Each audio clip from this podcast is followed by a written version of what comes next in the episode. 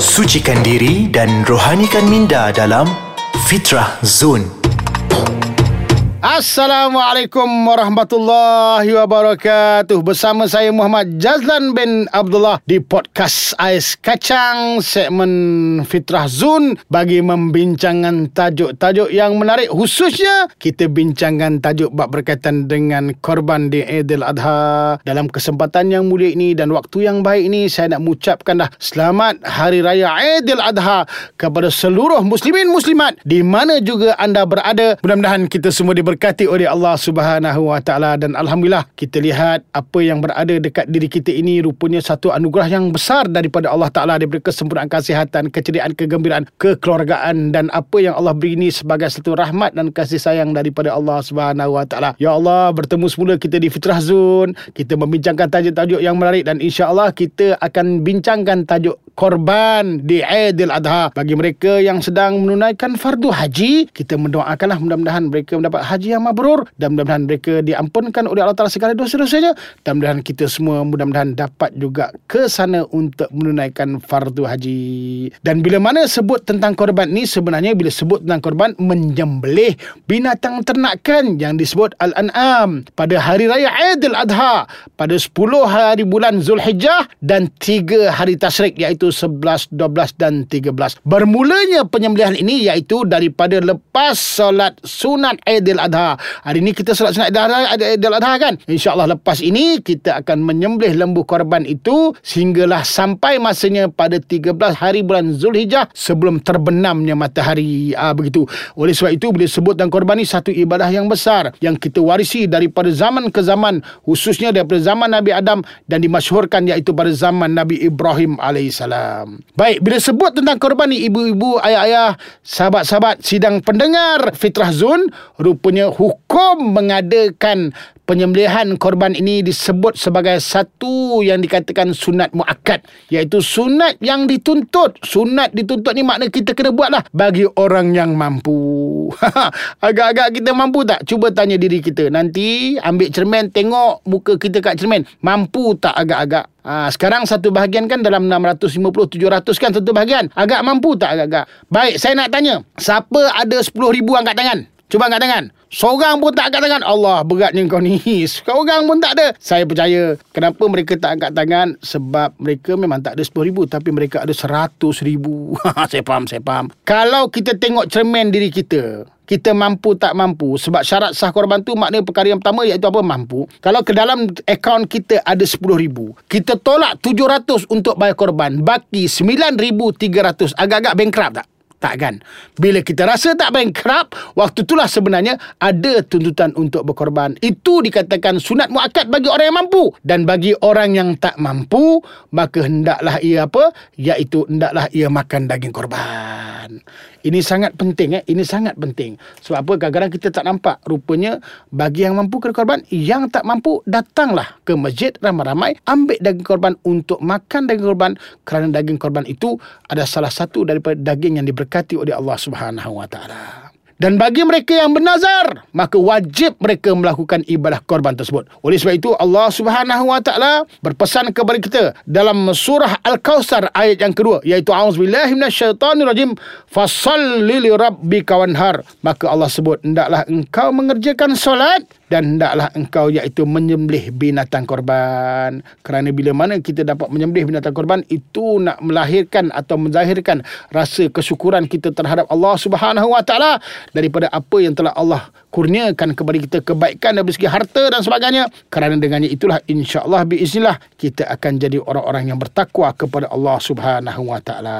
Baik, bila sebut dan korban ni ibu-ibu, ayah-ayah sedang pendengar yang dirahmati Allah sekalian, saya nak sebut bab berkaitan dengan hikmah korban korban. Baik, perkara yang pertama, bila disebut dengan hikmah korban ini iaitu apa? Dengan korban ini adalah untuk mengundang takwa daripada Allah Subhanahu Wa Taala. Bagaimana cara mengundang takwa daripada Allah Subhanahu Wa Taala?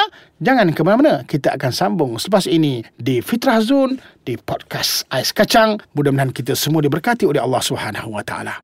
Alhamdulillah syukur kita kepada Allah Subhanahu Wa Taala. Kita masih lagi teman berteman dan beristiqamah di segmen Fitrah Zone di podcast Ais Kacang bagi membincangkan tajuk bab berkaitan dengan korban iaitu ibadah yang besar yang Allah kurniakan kepada kita khususnya kita lakukan pada Hari Raya Aidil Adha dan tiga hari tasyrik. Tadi saya dah sebut perkara yang pertama bab berkaitan dengan hikmah korban iaitu meningkatkan ketakwaan kita terhadap Allah Subhanahu Wa Taala. Bila sebut tentang takwa ni bagaimana kerana kalau kita lihat Allah Subhanahu wa taala berpesan kepada kita dalam surah Al-Hajj ayat yang ke-37 iaitu auzubillahi minasyaitonirrajim la yanalallahu luhumuha wala dima'uha walakin yanalut taqwa minkum. Sadaqallahu azim. Maka Allah berpesan kepada kita melalui lisan Nabi kita Muhammad sallallahu alaihi wasallam yang bermaksud daging dan darah korban itu dan tidak sekali-kali sampai kepada Allah Subhanahu wa taala tetapi yang sampai kepada Allah taala itu iaitu amalan kita yang ikhlas berdasarkan takwa di kalangan kamu maknanya rupanya dengan kita berkorban ni rupanya hebat eh dengan mengundang sifat takwa terhadap Allah Subhanahu Wa Taala. Jadi banyakkanlah kita berkorban insya-Allah mudah-mudahan Allah beri kita iaitu apa keberkatan kebaikan dalam hidup kita. Itu perkara yang pertama. Dan perkara yang kedua yang dikatakan hikmah korban iaitu apa memupuk sifat ikhlas daripada diri kita. Maknanya kalau kita berkorban ingat senang ke nak jadikan ia niat ikhlas kerana Allah Taala itu bukan satu perkara yang yang mudah.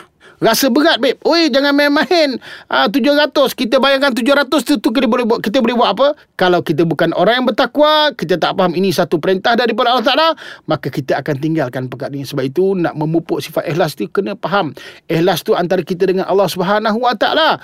Maka kita buatlah amalan, sorokkan amalan dan zahirkan iaitu iman, insya-Allah kita akan dapat ke keberkatan, ke kehebatan dengan disebut sebagai ibadah korban. Itu perkara yang kedua. Dan perkara yang ketiga hikmah korban iaitu apa? Mengeratkan tali silaturahim antara kita. Maknanya kita ini akan jadi orang yang erat tali silaturahim. Betul.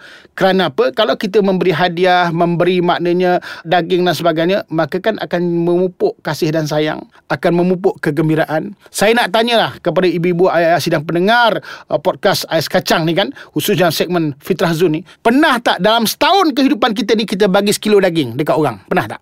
Tak pernah kan? Kenapa kita cakap tak pernah? Memang kita bukan budaya kita nak bagi orang daging.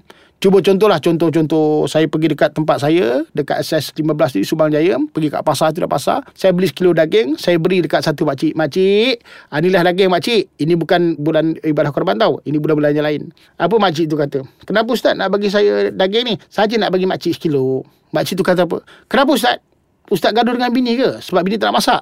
Nak sampai daging nak bagi saya. Tak tak tak. Saja saya nak bagi uh, akak. Boleh tak? Jadi pelik jadi heran Ataupun dia cakap apa? Kenapa Ustaz bagi saya daging? Tak, saya saja nak bagi daging. Kenapa? Ustaz nak try saya ke? Ada pak berkaitan dengan try pula. Maknanya, benda tu jadi pelik. Tapi bila sampai saja bulan yang disebut Aidil Adha ini, maka waktu tu kita bagi iaitu apa? Disebut sebagai sedekah korban. Ya Allah, nikmatnya orang yang menerima pun gembira. Kita yang bagi pun gembira. Ha, ini kena faham. Maknanya kita tunggu eh. Saya sebut di sini.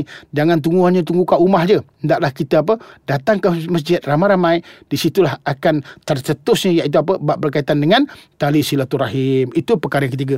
Perkara yang keempat yang dikatakan hikmah korban itu melatih bersifat suka berkorban kepada jalan kebaikan. Ingat mudah ke kita nak buat baik tu perlu kepada pengorbanan. Oleh sebab itu perlu kepada pengorbanan ini hendaklah kita selalu berkorban. Insyaallah kita akan jadi orang yang dapat iaitu apa? Melakukan kebaikan dan seterusnya istiqamah dalam kebaikan. Itu perkara yang keempat. Dan perkara yang kelima dengan korban ini kita akan dapat lahirnya sifat syukur kepada Allah Subhanahu Wa Taala di atas segala nikmat yang Allah berikan kepada kita. Allah beri kepada kita ni ya Allah cukup banyak dalam kehidupan dari segi harta, kehidupan, kesempurnaan dan pelbagai-bagai kebaikan. Maka di situlah Allah nak minta kepada kita jadilah orang bersyukur dan hendaklah kamu berkorban sebab itu Allah sebut fasalli li rabbika wanhar. Hendaklah engkau solat dan selepas itu hendaklah engkau ber- berkorban. Jadi saya nak seru pada diri saya, ibu-ibu, ayah-ayah sedang pendengar segmen Fitrah Zun ini berkorbanlah kita.